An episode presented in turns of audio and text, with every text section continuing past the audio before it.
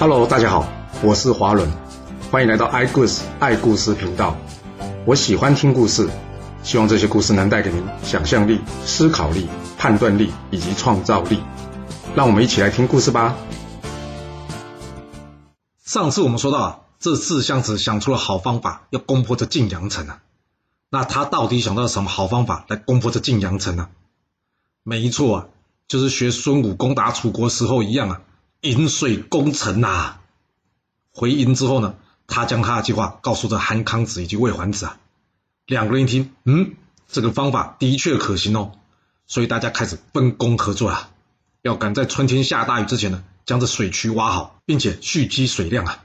到时候呢，只要打开闸门，让这水一冲下，这晋阳城就会变成汪洋一片啊。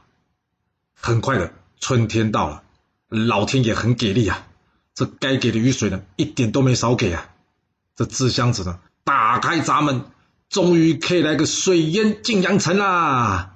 哇，这滚滚洪流顺势而下，顿时之间如同千军万马奔向这晋阳城啊！哦，还好这晋阳城修得很坚固啊，并没有因为这个大水而被冲垮。但是就算没有冲垮，这水可是无孔不入的啊。慢慢的，这城里面啊开始淹起水来了。这一淹水，问题就来了。因为有的房子呢是用泥土建造的，根本没有办法让这水一泡啊，所以这房子呢一间一间的倒塌下来啊。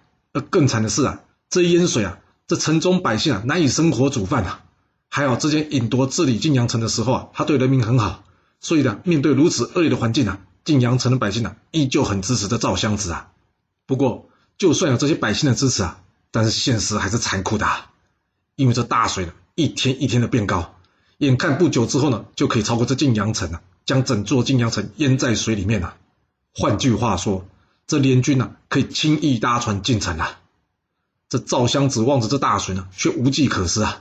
他仰着头呢，看着上天，叹口气说：“哎，霍山山神啊，你不是说会帮我吗？你该不会骗我的吧？”这一旁的张孟谈呢，跟着赵襄子说：“主公，要拜神是没有问题啊，但是呢，自己还要努力啊。”只有自己尽了所有的努力啊，才可以说交给上天或是交给命运啊。这样吧，你让我去韩魏两郡军营，让我来说服他们倒戈。那赵襄子一听，叫他们倒戈？没搞错吧？他们现在胜利在握，他们怎么可能倒戈相向呢？何况啊，就算他们同意，你看啊，现在水淹成这样子，我们也没办法出城去协助他们啊。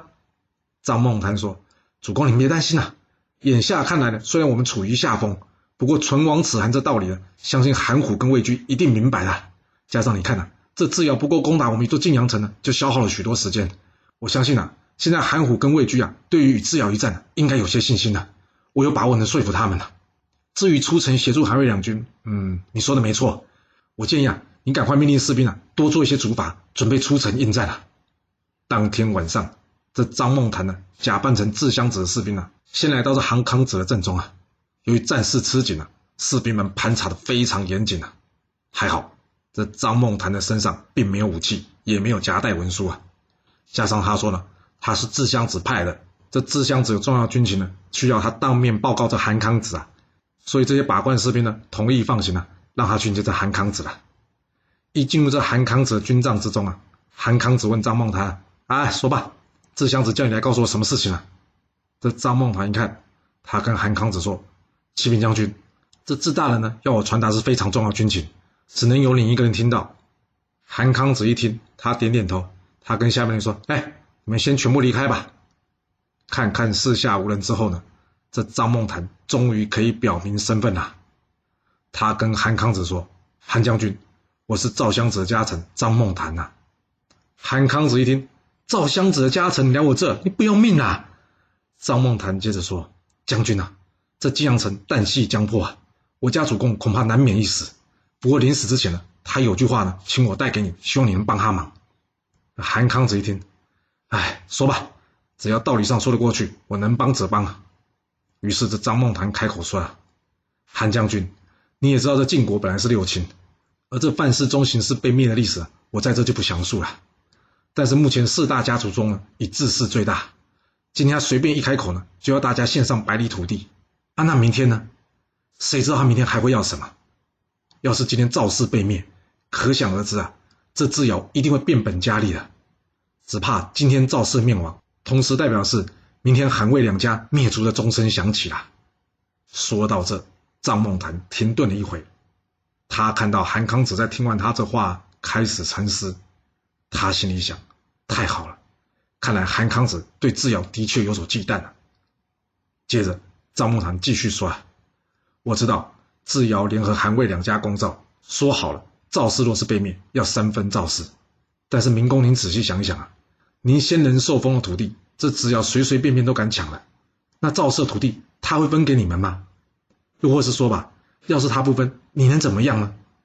好啦，就算他愿意分吧，那他今天分给你，明天又跟你要了，我请问你，你是给还是不给啊？听到这，韩康子说，可以了，我清楚你要说什么，说吧，你希望我做什么？张孟谈低声地说，我家主公的意思是韩赵魏三家瓜分自治。韩康子一听，他当场愣了一下，你要我反过来攻打自治？张孟谈说，没错，第一，自治的土地呢比赵氏大上2倍还不止，若真要分土地，分自治的远比分赵氏的多。而第二，要是灭了自治，大家可以少一个外患，你们也不用捐地自保，你看怎么样？这韩康子点点头说，听起来有道理，不过这件事呢还必须魏桓子也同意才能成功。这样吧，你先回去吧，3天之后你过来，我给你个答案。张孟谈一听，不行啊，韩将军，我这一路过来并不容易啊，要不这样，我就躲在你这3天等候你的消息。韩康子一听，他点点头说，好，那你就先留在这吧。接着呢，他赶紧叫人去叫这段珪前来，他小声的呢将刚刚张孟谈说的这个话呢说给这段珪听。段珪一听，这的确是个好方法，除了可以解除自私的危害，更可以报了这智瑶之前羞辱他的仇。韩康子一看，好，见段珪也认同，那就按照这计划进行吧。他先让这张孟谈呢移到段珪那里去住，以避人耳目。就这样，段珪与张孟谈结交成了好友。隔天，韩康子让段珪呢去将这计划告诉这魏桓子。魏桓子一听，哼，会痛恨这智瑶，不过要是我们失败了，那死的就是我们嘞。段珪跟魏桓子说，明公，今天不动手，明天就后悔了。你想，智瑶灭了赵氏之后，他会放过我们韩魏两家吗？既然早晚要一战，那现在就是最好的时机啊。魏桓子闭上了双眼，深深的吸了一口气之后，然后跟段珪说，这件事事关重大，你让我先想一下吧。段珪一听，肯想就表示有机会了，所谓心急吃不了热豆腐，就让他想一下好了。所以呢，段珪先告辞回到这韩康子那。隔天，这智襄子邀请韩康子跟魏桓子啊到这悬瓮山上去看这水淹晋阳城的状况。这智襄子看着这即将被淹没的晋阳城啊，他大笑着说，这晋国境内有多条大河啊，之前大家都以为了有了这河呢就有了屏障，但在我看来啊，这河不但不能成为屏障啊，反而会加速灭亡啊。你看这晋阳城就是个活样板，最好的例子啊，哈哈哈。听到智襄子说这话呢，韩康子以及魏桓子两个人害怕了起来。接着两人互相向对方打了个暗号，然后提早离开，返回军营了。诶，你说的韩康子跟魏桓子为什么就突然间害怕起来了呢？我们接着说吧。这智襄子的谋臣呢痴痴看到这两个人离开之后，他跟智襄子说，主公，糟糕啊，我看我们要小心，这韩魏两家会背叛我们啊。智襄子一听，背叛我？选在这时候？不会吧，我们都要打赢嘞！哎，来，说说看，你是怎么认为他们会背叛我的？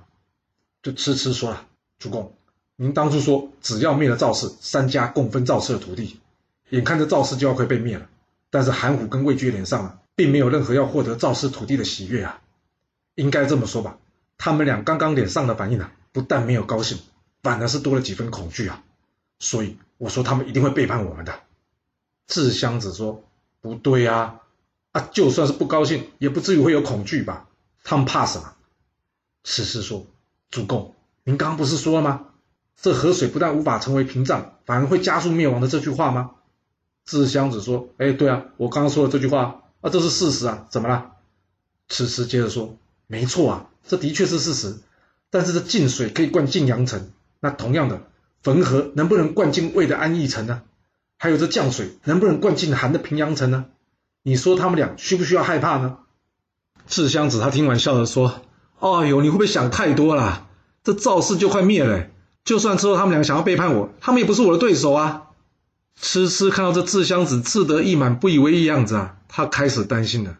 我的老天啊，这主公脑袋到底在想什么啊？再过一天，也就是张孟谈来到韩营的第三天，这智襄子找了韩康子跟魏桓子一起来吃饭。他跟这两个人说啊：“哎，我这人快语啊，有话不说，放在心里就难受啊。那我就直接说啦，我昨天听到人家说啊，你们两个准备背叛我。”哇，有人这样问问题的吗？那韩康子跟魏桓子会怎么回答他呢？韩康子跟魏桓子异口同声说：“绝无此事啊，元帅，你别误信谗言啊。”智襄子笑着说：“哎呦，我跟你们开玩笑的啦，我要是相信，我就不会当面跟你们说啊。”这韩康子接着说：“元帅，我听说这赵无恤啊，出大量的黄金找人离间我们三人，跟你说这话的人，你要小心啊，这个人居心叵测啊。”哦，看来这韩康子也是个狠角色哦，不但没有做贼心虚哦，还反过来做贼的喊抓贼嘞。这时一旁的魏桓子啊，也立刻补刀说：“对呀，元帅，你想嘛，这赵氏都快被灭了，我们还要等着分土地了，说我们会背叛，这也太离谱了吧？这进谗言的人说话也要符合逻辑，你说是吧？”这智襄子笑着说：“都说是玩笑话啦，这话呢是我的家臣痴痴说的啦，我今天跟你们直话直说，就是希望大家有话别放在心里，开诚布公的说出来，这样合作才能长长久久的，你们说是吧？”韩康子听了智襄子的话后回复说：“元帅，你现在虽然这么说，但是会不会之后听多了，你又对我们起疑心啊？”智襄子说：“不会啦，你要是你们不相信，我们就发个誓。”接着呢，这智襄子呢将酒洒在这地上，然后他说：“要是我们之后彼此怀疑对方，就像这洒在地上的酒一样。”什么意思？就是完蛋了的意思啦。因为这酒洒在地上呢，通常是要给往生的人喝的啦。换句话说，就是违背誓言，就是死路一条啦。韩康子、魏桓子看到这智襄子这么相信自己啊，那不管怎么样，演都得配合演一下吧。所以两人开心的陪着智襄子喝酒啊，直到傍晚才离开。之后这痴痴进来见到智襄子说：“主公，你怎么把我昨天跟你说的话去跟韩魏两家说呢？”这智襄子一听，他问这痴痴：“诶，你这话从哪听来的啊？是韩康子还是魏桓子啊？”痴痴说：“他们两个什么话都没跟我说，不过他们俩刚离开的时候呢，刚巧碰到我，我看见他们俩看到我之后就加速离开，眼神闪烁，我想应该是你把我昨天对你说的话对他们说了吧。”这智襄子笑着说：“哎呀，没事，我呢跟他们两个发誓啊，要大家不要相互猜疑，伤了和气，就这样而已啊。”痴痴听完之后呢，他知道完了，有这种脑残的老板，我看我还是先跑为妙吧，要不然他死了我还得跟他陪葬嘞。哇，这实在太不值得了。所以下去之后呢，痴痴立刻找了个借口说他要出使齐国，然后怎么样，脚底抹油，借机给逃走啦。韩康子跟魏桓子啊，在回营的路上中商量啊，这张孟谈的确说的没错，智瑶这个人目空一切，若不现在发难，将来很难有机会啊。于是回到营帐之后，两人与张孟谈一起歃血为盟，就这样，韩、赵、魏三家正式组成同盟，准备对抗这智氏啊。这张孟谈完成任务之后，他赶紧回到泾阳城中，向赵襄子报告这件好消息啊。他告诉赵襄子说：“主公，他们约定明天半夜将这水给卸掉，我们只要一看到这水一退呢，就是信号，就可以出城迎战啊。”这赵襄子一听，太好了，好，传令三军准备反击。当天晚上，韩虎魏居先派着士兵呢杀着守住堤防的智氏士兵，接着将这水呢倒向智氏的大营而去。而这智氏的军队哪里会想到有这种状况啊？睡到一半的大家被这突如其来冲进军营的大水给惊醒啊！哇，大家一时之间乱成一团啊！而这智襄子呢，也是睡到一半了才发现，哎，怎么被子都湿了？他才知道水淹进来了。他原先以为呢是防守堤防的士兵疏忽啊，导致这水冲进大营了。他要大家稳住阵脚，别乱。同时呢，赶紧派人前往堤防那边呢去协助处理。但是没多久之后啊，这水越淹越大，越淹越高啊！这智襄子一看，糟哎，不对劲哎，这水也太大了，再不走就走不了了。没错，不是再不走就走不了，而是已经走不了了。要知道水火无情啊，要是遇到这水或是火啊，千万不要看它一开始没什么，因为他们一来呢都是又快又急啊，要不是在一开始发现了，就尽快逃离现场啊，等到你想逃的时候啊，通常都已经是走不了了。那制箱子会葬身在这场大水之中啊。还好他运气好，他的家臣玉浪跟治国呢，带着士兵划着船呢过来，将他给救了起来。上了船的制箱子回头一看，哇，整座大营尽在水中哎，他所有的武器粮食全都泡汤哎。而更惨的是啊，一大群士兵还在水中挣扎哀嚎着。那这是最凄惨的状况吗？还不是，所谓只有更惨，没有最惨啊。在这时候，突然之间，咚咚咚咚咚咚咚咚，鼓声大作啊！哇，原来是韩魏两家军队攻打过来了。韩魏两军呢，趁着船呢，顺着水势而下，一路切菜斩瓜，将志士军队呢斩杀在水中。韩康子与魏桓子让士兵大声喊着说：“谁可以拿到智瑶的头，就重重有赏。”智襄子到这时候呢，才后悔没听痴痴的话。这一旁的玉浪跟他说：“主公，现在不是叹气的时候啊，你先从这山后逃往这秦国去讨救兵，我会在这死守保护你离开的。”这智襄子一听，他点了点头，让治国用船呢载他绕到这山后去。不过呢，才刚刚转过山啊，映入他眼前呢，不是希望，而是绝望的死神啊！因为这赵襄子已经率军在这里等他很久了，这里可是赵氏的地盘呢。赵襄子用脚趾头想也会知道，这智瑶兵败一定会逃往秦国，而这里又是必经之路，所以他早就率领大军在这里堵他了。这智襄子想要转身逃走，但是哪有这么容易啊？就在这一阵混乱之下，智襄子被赵氏士兵给抓了起来，而治国则是落水而死。赵襄子看着这已成为阶下囚的智瑶了，然后对着他像念经一样一条一条的说明他的罪状之后，他不等智瑶回话，一剑就送这智瑶去见他祖先啦。而另外一头的玉浪还在拼死抵抗韩赵魏三家的联军，后来听到逃回来的士兵说智襄子已经被杀，他才放弃抵抗，躲到山中藏匿。这一战智氏全军覆没，而日期呢，正好是霍山山神所说的3月丙戌日。灭了智氏的军队之后呢，韩赵魏三家会合，拆除堤防，让水消退。这赵襄子除了再三感谢韩魏两家仗义相助外，他也跟两人说：“斩草要除根，智氏的根基火盛，我们要赶快动手啦。”魏桓子一听，没错，不灭这智氏，难消我们心头之恨。说完，韩赵魏三家领军返回这绛州城。正所谓，历史是胜利者所写的，战胜了韩赵魏三家。现在可以爱怎么说就怎么说了。他们告诉绛州城的百姓说，这智氏造反啊，带头的智瑶已经被诛杀了，现在他们要进城清除余党啊。接下来韩赵魏三家冲进这绛州城，智氏一族不分男女老幼，除了之前先行将自己改为辅氏的治国一家侥幸免于一死，其余无一例外，全部遭到韩赵魏三家给屠杀殆尽啊。之后韩魏两家取回自己之前捐的土地，并且与赵氏三家平分智氏的领地。就这样，晋国从6大家族变成了4大家族，然后再变成了3大家族。而这一战为将来3家分晋奠定了基础。战事结束后，要来论功行赏啦。赵襄子将这第一功劳给谁呢？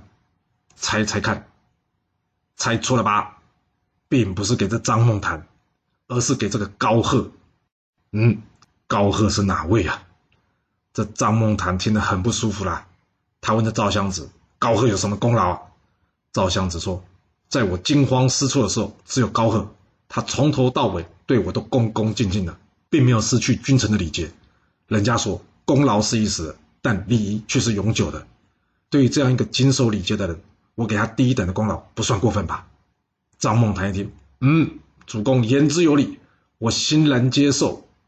说实话了，就算赵无恤言之无理，张孟谈也要说言之有理吧，要不然可能会人头落地呢。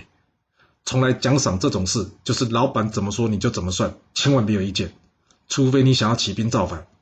你想一想，当初城濮大战的结果，这元帅先轸不是也没拿到第一等的功劳吗？所以啊，赏罚是不是公平啊，恐怕是见仁见智的问题。